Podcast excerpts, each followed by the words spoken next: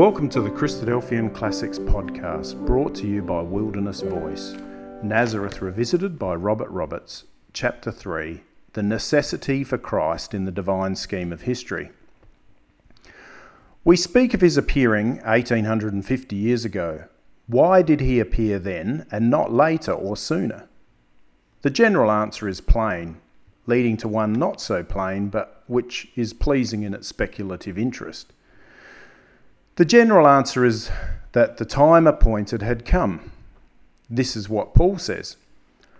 When the fullness of time had come, God sent forth his Son, made of a woman, made under the law. Galatians 4, verse 4.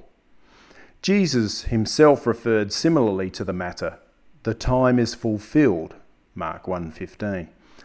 The vision shown to Daniel necessitates this conclusion, for to him it was said by the angel who enlightened him, From the going forth of the commandment to restore and build Jerusalem, unto Messiah the Prince shall be, such and such a time which expired in the days of Christ. The next question would introduce a more difficult topic. Why was such a time appointed? We might well leave this we might well be satisfied that the appointment of him who worketh all things after the counsel of his own will must needs have its basis in perfect wisdom, even if our poor blind eyes could not see it. But it is not presumption to scan his work in the spirit of inquiring reverence. On the contrary, it's well pleasing to God that we do so. The works of the Lord are great, sought out of all them that have pleasure therein. Christ is his greatest work upon earth hitherto, and those who love him most will find the most pleasure in seeking out all the divine, whys, and wherefores related to him that may be attainable. One clue we get simply when we look back and see that 1850 years ago, the time for the ending of the Mosaic system of things had come. The ending of if, then, is beyond all controversy. Both the law worshipping Jew and the divinity of Moses denying Gentile are compelled to recognize the historical fact, whatever their interpretation of it may be, that since that time the law of Moses has ceased to be a nationally operative thing in the earth. It has had neither the land nor the nation essential to its operation. The land has been in the hands of strangers and in a state of desolation, and the race on whom alone it was enjoined had been scattered, downtrodden, and denationalised in the lands of the heathen, as all Gentile nations are called in Scripture. Now, concerning that the end of the system as divinely operative system in the earth did actually, as a matter of fact, not to be contradicted, arrive 1850 years ago, we may easily see one reason why Christ should appear then and not before or since. It is an apostolic declaration that Christ is the end of the law for righteousness to everyone that believeth on him. Romans 10:4. It's another declaration already quoted that in becoming the end of the law, he was made under the law. He could not have been made under the law if it had appeared after the law had passed out of operation, and he could not have become the end of the law had he been born while it was in the full career of its national mission. His appearance at the exact time chosen was a necessity from this point of view. But why and in what sense and how did he become the end of the law? We will not enter largely into the field of contemplation to which these questions invite, yet a glance at general outlines is necessary. The why requires us to remember that the law was of God's appointing and that Christ was of God's sending, and that the one and the other were associated in God's plan of things upon the earth. They were not disconnected. The mission of the law could not be completed till it ended in Christ. It had to be fulfilled in him, as he said, Think not that I am come to destroy the law and the prophets. I'm not come to destroy, but to fulfill.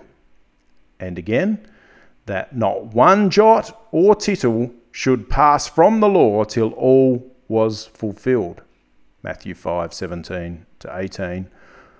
Paul declared Christ to be the substance of the things contained in the law. Colossians 2:17. To the righteousness of God is manifest to us the righteousness of God is manifested without the law and made available by faith in Christ outside the law altogether. Romans 3:21. But though preached without the law, it was not developed without the law. It was generated under the law insofar as Christ was born under that law and obedient under the law and died under the law. Paul denies that the faith of Christ made void the law. He contends it established it. Romans 3:31.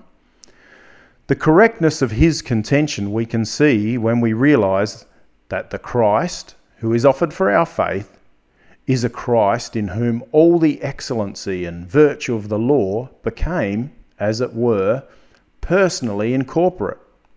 It was under it that he was made unto us wisdom and righteousness and sanctification and redemption.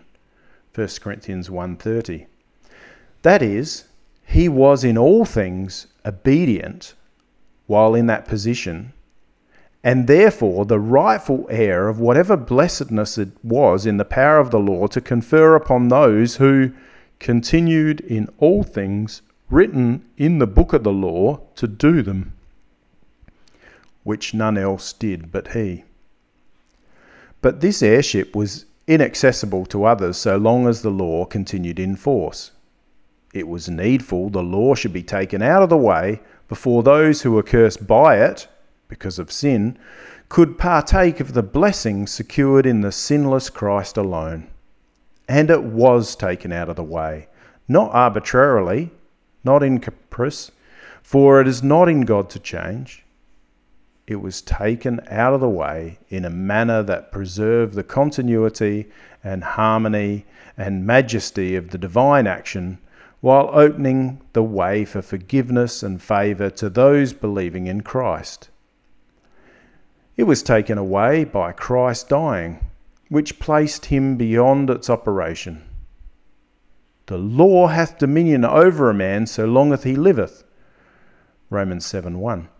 When he is dead, it has no further jurisdiction. It was only ordained for living mortals. When Christ hung lifeless on the cross, it had no further hold on him. When he rose from the dead, he was a free man. This is Paul's argument. Ye, who have been baptized into the risen Christ, are become dead to the law by the body of Christ in his death, that ye should be married to another, even to him who is raised from the dead. Romans 7, verse 4. It's in this connection that the force is apparent of Paul's declaration that Christ, in his death, blotted out the handwriting of ordinances that was against us, which was contrary to us, and took it out of the way, nailing it to his cross. Colossians 2:14. And further, those who are in Christ are no longer under the law, but under grace, and are to Stand fast in the liberty wherewith Christ has made us free and not entangled again with the yoke of bondage. Galatians verse 5 verse 1. There are two purposes in the establishment of the law that ended in Christ. Paul informs us that one was that sinful man might be manifest to himself and that every mouth might be stopped in the conviction of his own helplessness. The law entered that sin that the offense might abound Romans 5:20 that sin might appear sin work death by that which is good 7:13 that every mouth might be stopped and that all the world become guilty before God. 3 verse 19 the other was that what the law could not do for man left to himself God in his love and grace might do in sending his own son who should magnify the law and make it honourable in its complete observance, and who should then, in further and loving obedience, remove it out of the way in surrendering to the death of the cross, by which the curse of the law should come on him for all who should come unto God by him. The law, during the time it was in force, completely accomplished these two things. First, Peter declared that Israel had founded a yoke which neither his generation nor their fathers were able to bear. Acts 15:10. Secondly, Jesus who could challenge the Jews on the score of his perfect fulfillment of it, saying, "Which of you convinceth me of sin?" John 8:46, appeared just before it had run its course, putting away sin by the sacrifice of himself, and in rising again, laid the foundation for the salvation of all those who have faith in him as the Lamb of God. These things bear upon the question of why Christ should have appeared before the disappearance of the Mosaic system from the land of Israel. They may not touch on other inquiries that may arise. Why should the Mosaic system have disappeared 1850 years ago? Why should it not have continued till the time for the setting up of the kingdom of God? And why should not Christ then have emerged from the tomb to ascend at once to the throne of universal power and glory?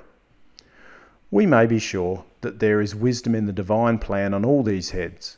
We may even, with a little reflection, be able to discover it. Israel's transgressions required their dispersion amongst the Gentiles for double the length of time occupied by their national existence. The land had to rest unoccupied and untilled for a protracted period to make up for the years that Israel stole from the land in violation of the law that required them to set the land to rest every seventh year. Isaiah 40, verse 1, Leviticus 26, 34, 35. Both these eventualities were provided for in prophecy. Moses and all the prophets foretold the downtreading of the land and the scattering of the people. Both were necessities in the divine plan, and both involved the suspension of the Mosaic system. It was, therefore, impossible that that system could continue until the setting up of the kingdom under the seed promised to Abraham and the son promised to David. A long interregnum of many days was inevitable, during which Israel was to be without a king, without a prince, without a sacrifice, etc., as was specifically predicted, Hosea 3, verse 4. It was impossible for other reasons. It was necessary that there should be an interval between the sufferings of Christ and his exaltation as Jehovah's King on all the earth in preparation for his effectual assumption of that position, both as regards the Jews and Gentiles. The Jews were not in any sense ready to receive him at the time of his first appearing. He was a stranger to them, who interested them for a while by his extraordinary works and then alienated them by his unpalatable condemnations of the national ways. All interest in him ceased with his destruction. His resurrection rekindled that interest in the heart of a class, but had the Lord at that time ascended to the throne of David instead of departing to the Father for a season, there would have lacked the pathetic interest and the dramatic triumph that will belong to his installation in their midst after more than 18 centuries' absence and rejection. For all that time, the Jews have refused him and cursed his name they have not been allowed to forget him. By a foolish nation I will anger you, said God by Moses. In the providence of God, the civilization of the Gentiles, among whom Israel has been scattered, has been inextricably blended with the name of the crucified Jesus. And in all the countries of their dispersion, they have been kept in a chronic state of anger by the exhibition of the memories and symbols of their crucifixion of Christ, and by the taunts and insults and persecutions on that head to which they have been subjected at the hands of their Christian neighbours. They have been kept face to face in all the generations of their exile with the crucified Nazarene. With what an interest, so far as they're concerned, does this long and bitter interval invest the introduction of Christ to them at his second appearing? They shall look upon me, whom they pierced, and they shall mourn for him as one who mourneth for his only son, and shall be in bitterness for him. Zechariah 11:10. Nothing in human narrative approaches in touching the pathos of the story of Joseph's contact with his brethren after their sale of him into slavery and his separation from them for over 20 years. It brings tears to the eyes of strong men who've read it many times. So nothing in history will at all come near to the sublime event of the revelation of Jesus of Nazareth, the King of the Jews, after many centuries of scorn to the nation whose fathers crucified him 1850 years ago, and who in all the interval have endorsed and justified their father's act. He will interfere in their behalf before they know him, and will be identified as the crucified only after he has manifested himself in the, as the victorious against their foes. Who can conceive anything more superlatively interesting than such a situation? A complete retribution, a more thrilling scene of national self humiliation, a more eagerly willing people to serve and to glorify the man of God's right hand. All this will result from the plan by which Christ appeared and was rejected by Israel many centuries before the time appointed for the manifestation of his kingly glory in their midst.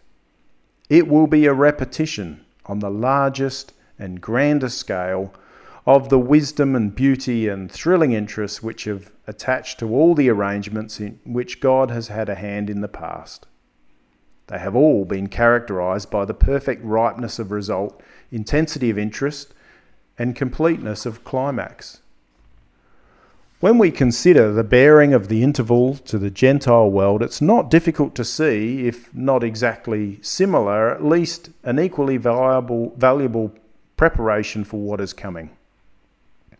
Had Christ proceeded to reign over the Gentiles at his first appearing, there would have been a want of that fitness of circumstances that makes things interesting.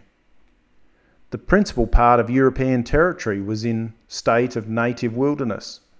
The Roman world was limited in extent and crude in condition, possessing a civilization that was more of the nature of barbarism. Had Christ been introduced to the world's notice at such a time in political capacity, he would have found the situation in every sense unprepared. He would have been as unsuited to the situation as the situation would have been without a history and without an identity in the world's eyes, and the world would have been without a population or an appreciation adequate to his kingly glory and power. Whereas after 1850 years of preparation, how differently the matter stands introduced to them as a doctrine, preached among the Gentiles by apostolic and many other agencies, talked of and debated about and wondered at, fought over, warred about, loved and hated, belauded and condemned, a problem for philosophers, a theme for believers, a stumbling block for angry Jews and atheists, his name and renown have interwoven themselves with human affairs in all civilized countries, and his influence by these very means has been made operative. His influence has altered human ways and modified human condition in many important respects. Europe of 1890 is a very different Europe from that of AD 34. Though the world is all dark and ungodly, there is a state of things on which the kingdom of God will more readily graft than it would have done upon the Roman society of the first century. Above all, the world has become acquainted with his name in a way that prepares for his entrance upon the universal power at his coming. Though Christ is not intelligently or savingly known in the world at large, all have heard of him and have formed such an estimate of his greatness and worth however distorted by superstition, that they will be predisposed to acquiesce in his authority much more readily when he comes than if they'd never heard of him at all. This is the result of Christ having appeared 1850 years ago and remaining absent for all the period since. There is a better and more developed world to inherit, and the conditions of a readier and heartier welcome existing than there would have been if the appearing of Christ as a sacrifice had happened just before his manifestation as a king. But the principal object accomplished by having the sufferings and the glory so far apart is doubtless that which is reference to the Lord's own brethren. These had to be developed in certain fixed numbers for the work of governing the nations with Christ upon the earth in the days of his glory. Many had been prepared for the work in the times of the law that went before Christ Abraham, Isaac, and Jacob, and all the prophets, and all that feared Yahweh's name, small and great, who, having pleased God by faith and obedience in their several generations, went to rest like Daniel in the faith of the promised Messiah and in waiting for the end of days, when they should rise at his coming to stand in their lot or inheritance. But they were not nearly sufficient in number for the great worldwide work to be done in the day of Christ. It was therefore needful to send out for guests to the Gentiles byways and hedges, that the number might be made up and the interval of 1850 years has provided a needful interval for this work. The interval is now nearly ended and the work nearly done. But not only the time has been needed, the doctrine associated with Christ's first appearing was a necessity in the work of their development. The brethren of Gentile times were to be developed by the preaching of the cross in its scriptural relation to the kingdom. They were to be attracted by the offer of the forgiveness of sin through faith in the shed blood of the Lord Jesus, as of a lamb without spot, who died, that they might live and reign with him. Their affections were to be drawn to him as the purifier from sins and the Saviour from death, without whom they could do nothing. They were to be prepared to take part in the song which ascribes their deliverance to Him who washed them from their sins in His own blood. If Christ had not appeared at the end of the Mosaic world to put away sin by the sacrifice of Himself, this could not have been done. But it has been done. The preparation had been accomplished, as it could in no other way, by the occurrence of the death of Christ 1850 years ago, and its proclamation in all the interval as God's arrangement for the reconciliation of men. Many thousands in the apostolic age and since have washed their robes and made them white in the blood of the Lamb. The true greatness of the triumph will not be manifest, however, till the thrilling moment arrive when a multitude that no man can number stands before the Lord Jesus in the day of his return, in the rapturous conviction declared in song that they owe to him the acceptance they find and the glory, honour, and immortality in which they rejoice. From all these considerations, it becomes evident that it was not a matter of chance that Christ appeared 1850 years ago, or that his manifestation in kingly glory has been far separated from the day of his rejection and shame. Both are matters of divine arrangement, and both are essential to the scheme of things which God has devised for the final deliverance of the earth from its woe.